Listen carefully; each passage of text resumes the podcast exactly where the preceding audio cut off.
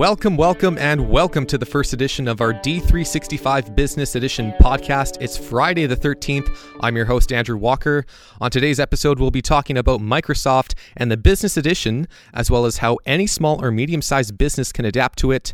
Joining us from our sister channel, ITK Consulting, is David Crouch from ITK Consulting. David, how's it going? Andrew, it's going well, other than the fact that, of course, uh, you reminded me that it's Friday the 13th, and that might not be the best day to start a uh, brand new podcast series, but such as it is. The odd thing is, as well, the last time we hosted a podcast, you were coming back from Extreme CRM in Newport Beach, while here on Salt Spring it was cold, snowy, the roads were downright horrible, and present day right now, nothing has changed. No, absolutely. I mean, I don't remember this length of coldness on Salt Spring or in the lower mainland area of British Columbia. It's going to suck because it'll warm up and then it'll be all slushy, but then who knows? It could freeze over again and then it's just we're back to all the ice and it's just brutal. I'm not liking what's going on here. Yeah, most people aren't, but uh, this is what the rest of Canada suffers from uh, four to six months a year. Well, let's get right to it though. So, Tying in with Microsoft and the Business Edition, why do you think Microsoft introduced a Business Edition in the first place? Well, I think there's about three things going on here.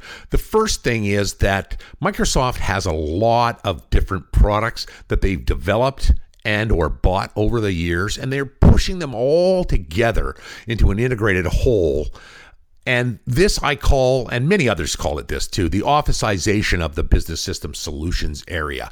They're pulling in all sorts of little bits and pieces all together into an integrated whole. Then they're doing two things with that. One is with the business edition, I think they're aiming at your smaller and mid sized businesses, which was the roots of Dynamics CRM. At the same time, they're also adding more and more functions and features in order to scale up to go after much larger clients than they've had in the past with their business system solution software. So I think there's three prongs, but the business edition is a very interesting thing for going after the, you know the small and medium sized business marketplace, which is the real engine of growth for uh, for developed nations' economies. So what's in D365 Business Edition? Well, right as we speak this second, there's really only one app, and that's the Financials app. They have announced the release of two new apps, which will be coming sometime in the spring sales and marketing, and then sometime later in the year, customer service. Mm-hmm. Tell me a little bit more about the roots of uh, Business Edition. Well, the roots of Dynamics 365 are threefold. They have a very upper end um, ERP product called uh, AX that's been broadening in many ways, and they've now sort of um, labeled that their operations piece.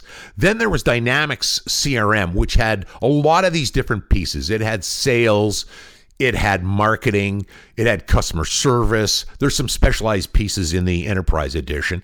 And then the final piece is the financials, the Dynamics 365 for financials, which actually its root is in their mid-tier ERP and accounting system called NAV. And what they've done to begin with is stripped out a lot of functionality from the full blown NAV, and they've also moved it so that it's fully online. So, where do you see D365 Business Edition going in the future? I'm not quite sure where Microsoft's going completely with this. They continually change the exact direction. So when it first started off, their business edition, uh, they were they were talking about financials and sales, and then maybe adding in marketing later. And now they've added in customer service. But even some of their recent publicity that they're talking about the entire Dynamics 365 suite, they don't really emphasize the distinction between the enterprise edition and the business edition. It's hard to know exactly where they're going with it, but certainly they're going to try to find a way of delivering these pieces in an integrated fashion, regardless of the scale of your business, small, medium, or uh, very large. So, should a small business be looking at this right now? It all depends. Is is the answer? And like a lot of the things around the Microsoft Dynamics 365 Business Edition, there's more uncertainty than clarity.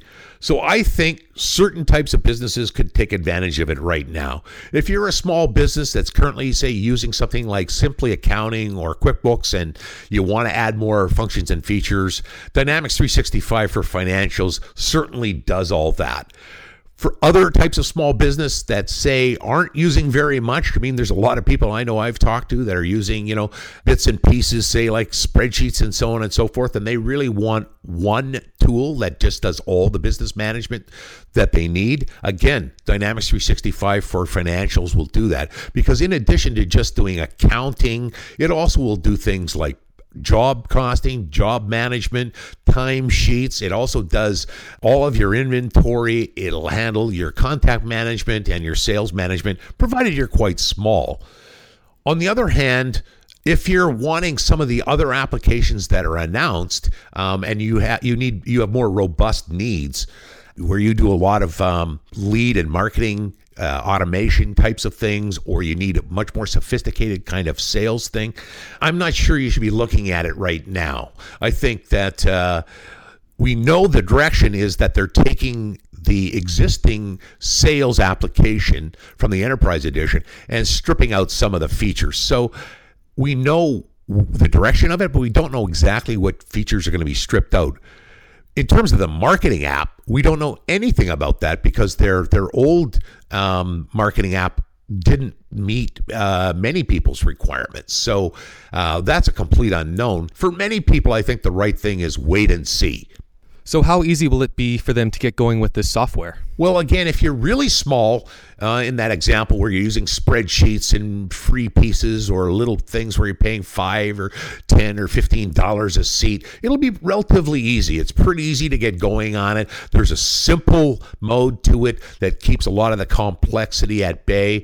It's fabulous uh, in that they've already got it fully integrated in with Office 365. So if you're an Office 365 user or you want to go to Office 365, it means that you can actually do a lot of your uh, correspondence with your suppliers and your customers by using Outlook. It's also already there on the mobile, so it, it gives you um, the ability to do a lot of your business management right from the mobile app. So I think those kind of small businesses will be able to um, adopt it fairly easily and get going. Certainly, if you're a QuickBooks user and you're and you're looking to step up from QuickBooks, um, there's an automated procedure to, transfer a lot of that over, and so it's it's it's not completely seamless, but it's uh, fairly easily uh, easy to get going on uh, on it that way like I say, if, if you're small enough uh, that you just want to use it for business management, your contact management, handling your customers, handling your vendors, handling your uh, your products in particular, it's going to do. Uh, it'll be easy for for people to do that. Where there's more complex needs, that's where the uncertainty comes in. You want to integrate to the sales app. You want to use the marketing app when it comes along. So, can you give a summary of the business edition? Yes, I think there's uh, two things here, Andrew. Even though I've shown that there's some uncertainty, I think the direction is clear. That Microsoft's goal is to provide a completely integrated business solution for small and medium sized businesses. But in the short term, until it's all here, only certain businesses with certain requirements should adopt it now Others should wait until the late spring when sales and marketing apps are released and we can see exactly what they're what's in them. And some should be even waiting until the fall when the customer service app comes out and we can see just exactly what it delivers. However, however, as I said, you can actually buy the sales and customer service applications right now at the business edition prices it's just that they're fully featured and we don't know quite how they're going to scale down. That's a great summary. So, what will we be talking about in the next few episodes? The next episode, I'm going to have a full review of Dynamics 365 for financials. Looking forward to it. David Crouch from ITK Consulting. Thank you so much for your time. Talk to you later. And if you would like to learn more about Microsoft Dynamics 365 Business Edition, David has a website where you can view free information and advice on how to get started. Go to itk d365.com to find out more. I'm Andrew Walker. Thanks for listening.